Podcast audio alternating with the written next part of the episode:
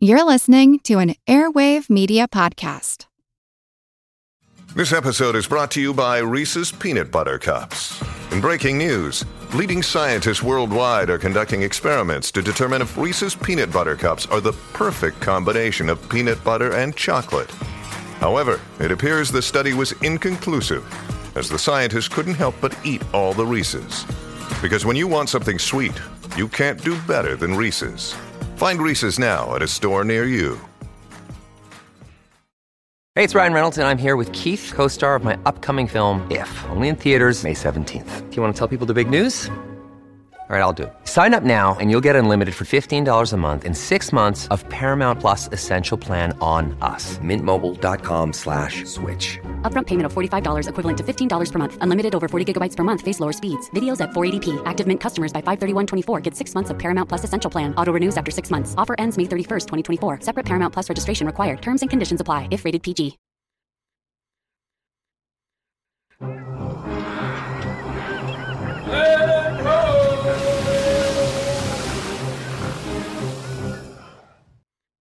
Hello, and welcome to the Explorers Podcast. Today is part five in our series on British explorer Richard Francis Burton. Just want to remind you that you can see maps and photos of our subject, as well as links to resources, on our website, explorerspodcast.com. Let's get going. Last time, we left Burton and his fellow explorer, John Hanning Speke, at the edge of Lake Tanganyika in East Africa. The lake is huge, 418 miles long and 45 wide, or 675 by 72 kilometers. Tanganyika is the second largest lake in Africa and the sixth largest in the world. It has more than 1,800 kilometers, or 1,100 miles, of shoreline. The lake sits in the East African Rift and is confined by the mountainous walls of the valley. It is a spectacular sight, and it was a momentous revelation to the rest of the world. And so Burton was triumphant. He and Speke had endured seven and a half months of misery to reach the lake, overcoming malaria, fevers, hostile natives, torrential rains, and mind numbing heat to reach their goal. At this point, Burton could barely walk, while Speke could not see due to eye inflammation. But they had done it, and Burton was thrilled. Ideally, the expedition would sail around the lake and determine if there was a northerly flowing river connecting to Tanganyika. If there was, there was a good chance that this was the source of the Nile. The caravan entered the trading post of Ujiji on February 14, 1858.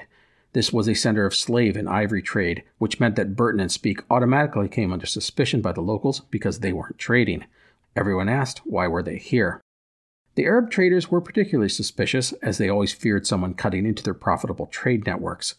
And in the case of the slave trade, there was always the fear that someone would try and put an end to the practice. Ujiji was run by a man named Kanina, I think I'm pronouncing that right, who ruled on behalf of the local chief, who was only a child. Kanina was annoyed because he charged a tax on every slave and tusk traded. Burton's caravan thus offered him no profit. And when the guy went to talk to the newcomers, Burton kicked the man out of the tent. In Burton's defense, he didn't know who the guy was, but he had just upset the most important man in the region. Kanina would end up harassing the caravan and even levy a tax on those not trading. Now, Burton had promised to pay all of his men upon reaching Lake Tanganyika, and he did so in cloth. Many of the men turned around and used the cloth to buy slaves, which did not thrill Burton, although there was nothing much he could do about it. By the way, a slave could own a slave in this region of Africa. Now, all of these issues aside, Burton wanted to explore the lake. For that, he needed a large boat, none of which was available in Ujiji. He was told, however, that an Arab trader on the other side of the lake had a dhow, which would fit his needs. To acquire use of the boat, Burton dispatched Speke in a canoe on March 2nd even though Speke's vision was severely limited by his eye infection. So while Speke headed across Tanganyika, Burton would spend the next 27 days recovering from all of his ailments. Of this time, Burton said he, quote, chiefly spent it eating and drinking, smoking and dozing, end quote. And he, no doubt, did his usual exploration of the sexual habits of the locals. The lake, which sits at an elevation of about 2,500 feet or 760 meters, had a relatively healthy climate, also, there were animals to hunt, lots of fish in the lake, plus things such as beans, vegetables, milk, honey, rice, and sweet potatoes. Burton would also take the time to interview those who lived on the lake. In typical Burton fashion, he would collect a boatload of data about the people, their customs, and the region. Of course, he pressed everyone about Tanganyika, trying to learn about the lake's geography and features. He would talk to one man who told Burton that there was a river at the northern end of the lake, and more importantly, the river flowed out of the lake, not into it. This excited Burton because, if true, it meant that Tanganyika was a potential source of the Nile. As for John Hanning Speke, he would set out for the opposite side of the lake in a canoe with 20 paddlers, a couple of Askaris, and Sidi Bombay, the expedition's most trusted man. The big problem Speke ran into was rain. It was monsoon season, and the rains and winds were furious. During one tempest, Speke and his team would put ashore on an island to ride out the storm. Well, during the night, the storm would throw open his tent. In an attempt to clean everything up, Speke would light a candle. Within seconds, thousands of tiny black beetles filled his tent. They got all over everything, including Speke. Speke would try and clear out the bugs, but to no avail. There were just too many. Exhausted, he finally gave up and went back to sleep. Well, during the night, one of those beetles crawled into his ear. Speke would wake up and try and get the thing out, but it only burrowed deeper into his ear. He would try everything he could to get the still living beetle to emerge, including smoke, oil, and melted butter. Nothing worked. Finally, he used a penknife, killing the beetle, but also damaging his own ear. It was a pretty awful situation. Speke could not get the dead beetle out of his ear, and the injury caused by the penknife became infected. Soon pus was running out of it. The infection and the pain that it caused made Speke's facial muscles contort from his ear to his shoulder. It was so bad for a couple of weeks he could barely open his mouth, and he had to be fed broth through a tube. Of it all, Speke would later write, quote, For many months, the tumor made me almost deaf and ate a hole between the orifice and the nose so that when I blew it, my ear whistled. End quote. For the next six to seven months, bug parts would work their way out of Speke's ear and would cause him intense pain. Now, all of that misery aside, Speke would get to the other side of the lake and meet with the Arab trader. The man agreed to let Speke use his boat and even provide a crew, just not yet. The trader would delay for days and days until the man finally admitted that the boat would not be available for three months. Speke would have to go back to Ujiji empty handed, which annoyed Burton, who would say, quote, I was sorely disappointed. He had done literally nothing. End quote. Now, despite not getting the dhow, Speke would bring back some interesting news. He had been told that the north end of the lake featured a large river draining out of it to the north. This was interesting news, and Burton decided that they needed to investigate this river. Burton appealed to the local headman, Kanina, and struck a deal to hire two large canoes, one 60 feet long, the other 40 feet long, or 18 by 12 meters, respectively, as well as a crew, guide, and interpreter. The cost was big, very big. Burton reported that he paid Kanina 33 coiled bracelets and 803 strings of beads, plus a promise for more cloth if they could find this river in the north. The crew were paid 80 links of cloth and 210 strings of beads. It was a steep price, but Burton had no other options. The two canoes would depart from Ujiji on April 10th. Despite the men's health issues, both Burton and Speke were on the excursion, which included Bombay, a few Askaris, and 55 paddlers. The canoes headed up the eastern side of the lake for about 75 miles, or 120 kilometers, before heading to the western shore. On April 26th, they would reach the trading post of Uvira. This was the extent of the slave traders' influence, and the crew refused to go further north, saying the natives were fierce and deadly. Even Bombay, Burton's most trusted team member, was against going any further. Burton would spend nine days in Uvira, hoping that someone would take him north, but nothing would happen and he would have to admit defeat. And another disturbing piece of news was that the locals all agreed that there was a river to the north, but that it flowed into the lake, not out of it. If that was the case, it was not the Nile. By the way, when Burton pressed the guy who told him back in Ujiji that the river flowed out of the lake, the man would admit that he'd never actually been to the river. And when Burton asked about the information Speke had gotten about the northerly flowing river, Bombay would say that Speke had likely misinterpreted what he'd been told. All of this was bitterly disappointing to Burton. The frustrating thing was that he couldn't reach the river and actually find out the truth for himself. By the way, Burton was actually only 20 miles, or 32 kilometers, from the northern end of the lake. If he had gotten to that point, he would have found a river flowing into Tanganyika. This is the Ruzizi River, which flows from a mountain lake. No matter, Burton and Speke and the canoes would return to Ujiji on May 13th. By the way, on the trip, Burton developed an ulcer on his tongue so big he couldn't speak. It would take more than two weeks for his tongue to return to normal size. Otherwise, both Burton and Speke were feeling a little better. Not great, but better. Speke's eyesight was returning, although the ear pain was debilitating at times. Burton's hands and feet were still swollen, and he struggled to walk, but again he had improved. Now, on the return to Ujiji, Burton would be greeted by the appearance of a caravan bearing supplies and letters. Remember when Burton had departed Zanzibar the previous summer? He had been forced to leave behind a bunch of provisions due to the lack of porters and pack animals. Well, here some of that stuff would show up, including ammunition, food, cloth, beads, and other items. Unfortunately, it wasn't the best of the trade goods, as the really valuable stuff had been stolen by the merchants back in Zanzibar. However, it would provide Burton with some much needed barter goods. He was low at this point, and the newly arrived items would at least buy provisions and hire porters to get the caravan back to Tabora, the trading station about a month's journey to the east. The caravan would also bring outside news to Burton and Speke, the first real news they had received in nearly a year. One of the things they would find out about was the Indian Rebellion of 1857. The rebellion would be put down, but not before hundreds of thousands were dead. The Indian Rebellion, by the way, signaled the beginning of the end of the East India Company, as the British government would soon nationalize the company and take over its operations. Anyhow, Burton would have liked to have spent time exploring the southern part of Tanganyika but he didn't have the trade goods needed to hire canoes and porters, all the while feeding his own team. Thus, he decided that it was time to head back to Zanzibar. By the way, if Burton had explored to the south, he would have truly realized how big Tanganyika really was. And if he had tested the depths of the lake, he would have been astounded to find it as deep as 4,700 feet or 1,430 meters. It is the second deepest freshwater lake in the world. Again, while Burton was amazed by Tanganyika, he didn't fully comprehend how massive the lake really was. On his departure, Burton would wax poetically about the mighty lake, writing, quote, I shall long remember the morning of 26th of May, which afforded me the last sunrise spectacle of the Tanganyika Lake. The charm of the scenery was perhaps enhanced by the reflection that my eyes might never look upon it again. Shortly thereafter, the caravan pulled up stakes and began their march east. This was chaotic, as many of the men had bought slaves of their own, this meant a bunch of people were not only carrying gear and packs and leading donkeys, but they were trying to keep track of their own slaves. Burton was probably satisfied as many of these slaves deserted on the march east. The expedition would pull into Tabora on June 20th. The men badly needed a rest. Malaria was a big problem amongst the porters and Askaris. At this point, Burton was completely worn out and he had to be carried in a hammock. And this was not just a physical exhaustion, but a mental one.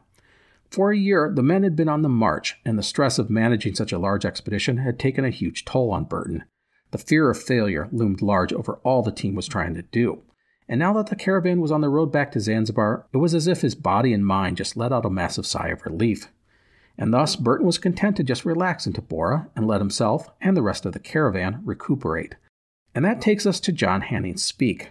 Speke's health was not too bad at this point, his eyesight was, mostly recovered, although he struggled to read and write due to the infection.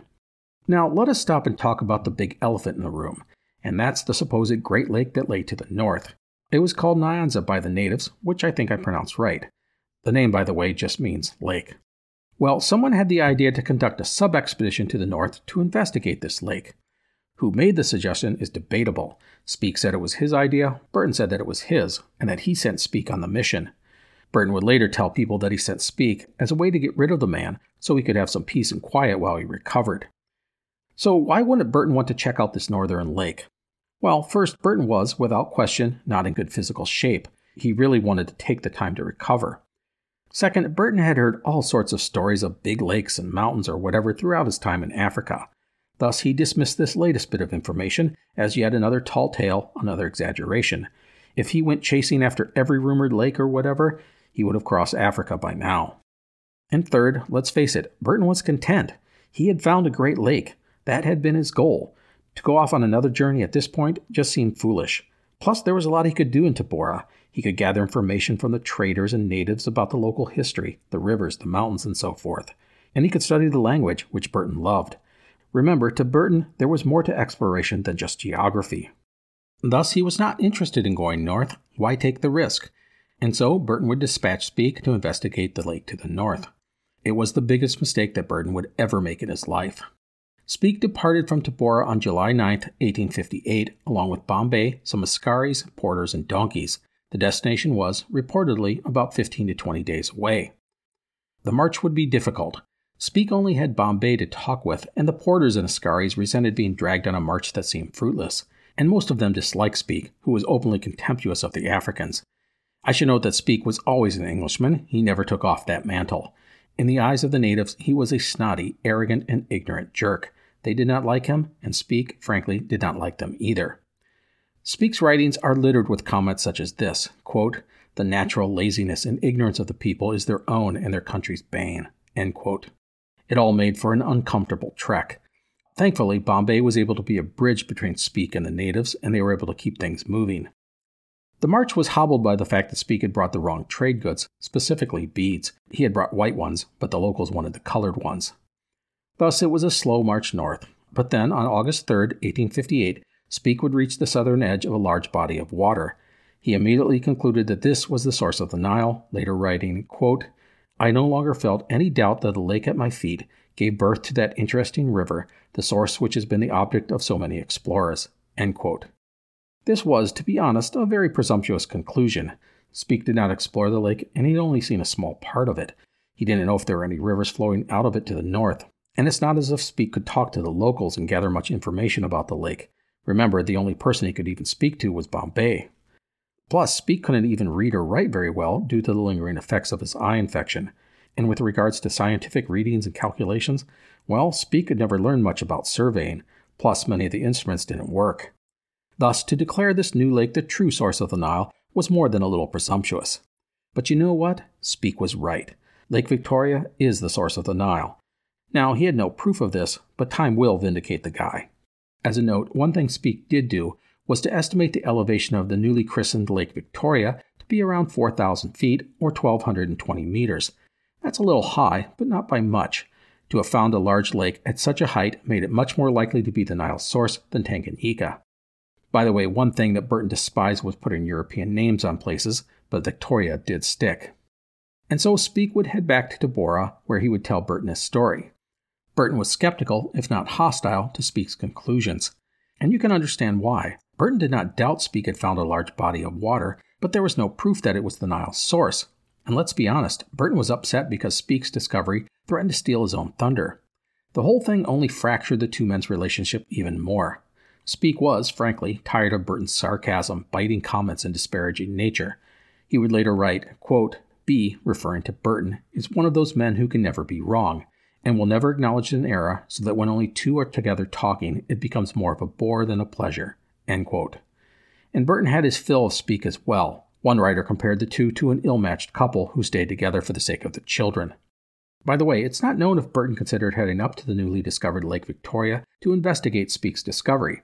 Why didn't he do this? Well, probably due to his health, low provisions, and most importantly, a fear that Speke's discovery would overshadow his own. If he didn't go see the lake, he could continue to downplay its importance. In the end, the two men would avoid speaking about the Nile, and the rift that had opened between them would never close. eBay Motors is here for the ride. Remember when you first saw the potential?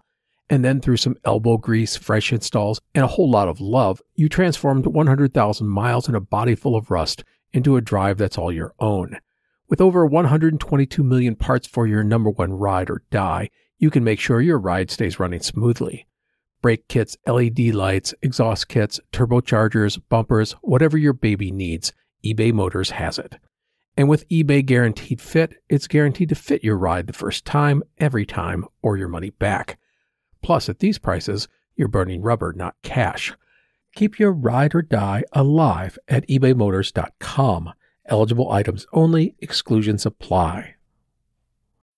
When you need mealtime inspiration, it's worth shopping Kroger, where you'll find over 30,000 mouthwatering choices that excite your inner foodie. And no matter what tasty choice you make, you'll enjoy our everyday low prices, plus extra ways to save, like digital coupons worth over $600 each week. You can also save up to $1 off per gallon at the pump with fuel points. More savings and more inspiring flavors make shopping Kroger worth it every time. Kroger, fresh for everyone. Fuel restrictions apply.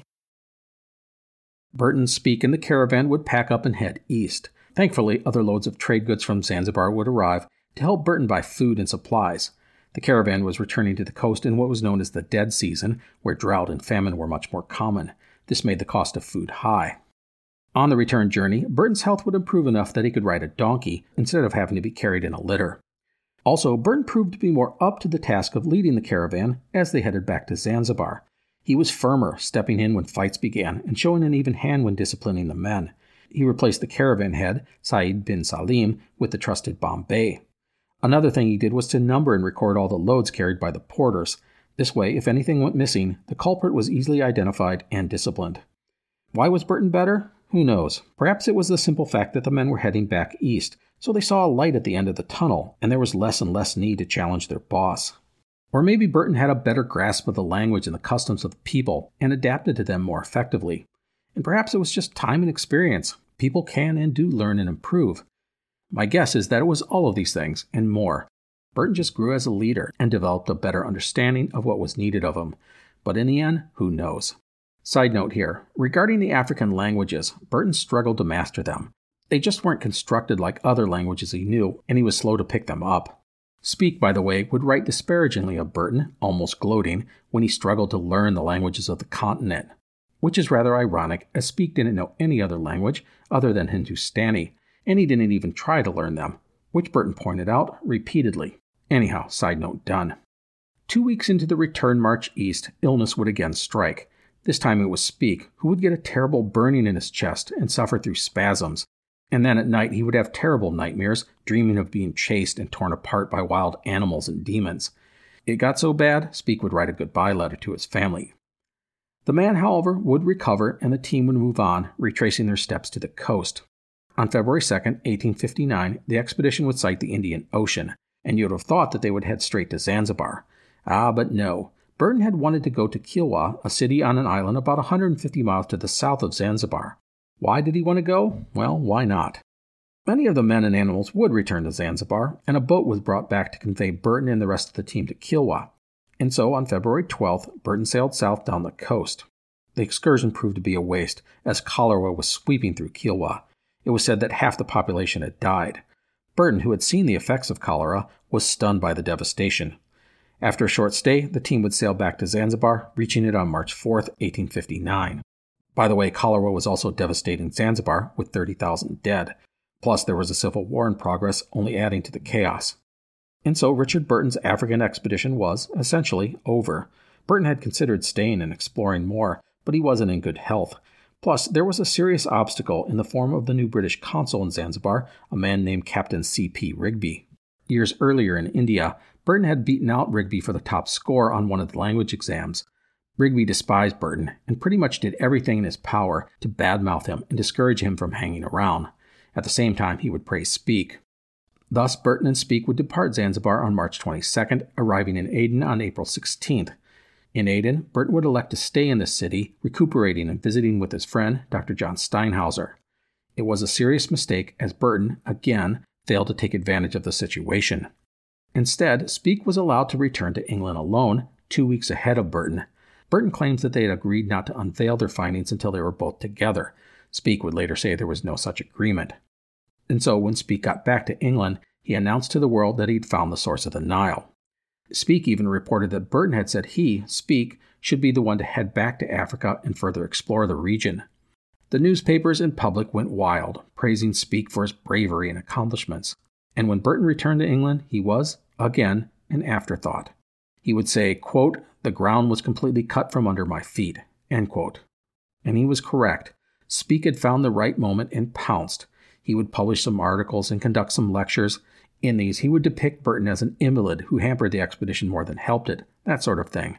Some say that Speke did this at the urging of his friends as well as his new publisher. It was a campaign to trash Burton and promote Speke. Captain Rigby in Zanzibar sent charges back to the British government claiming Burton had failed to pay the caravan personnel, which was a lie. Rigby would be a prominent supporter of Speke. In a letter to Speke, he would say, quote, You were the leader. Without you, Burton would never have gotten anywhere. End quote. He would tell others that Burton had been afraid to venture into the interior and that it was Speke who had carried the expedition, things like that. Also, remember last time I said that Burton had put together a huge amount of information on the area around Zanzibar, which would later be a two volume book that would be published in 1872. While the reason it took so long to get it published was that all the information mysteriously vanished. It had been given to the British consulate in Zanzibar with orders to be sent back to the Royal Geographical Society, but it had never arrived. Some people suspect that Rigby purposely sent all of Burton's research to the wrong destination to diminish his accomplishments. Burton's notes on Zanzibar would, finally, be found about a decade later, at which time he would then turn them into the book Zanzibar City, Island, and Coast. And so Burton came back to England, still weak from his experience in Africa, to find himself forgotten or attacked. It was all petty and sad. The campaign against Burton, which would go on for years, really cast a poor light on Speke. Burton would say, quote, My companion now stood forth in his new colors, an angry rival. End quote. Byron Farwell, in his biography on Burton, wrote, quote, It is difficult to escape the conclusion that the discoverer of the major source of the Nile and the largest lake in Africa was a cad. I want to add that there is other stuff, some of which we will talk about next time, that really makes Speke unlikable. And to be honest, there is some stuff about Speke that will really creep you out.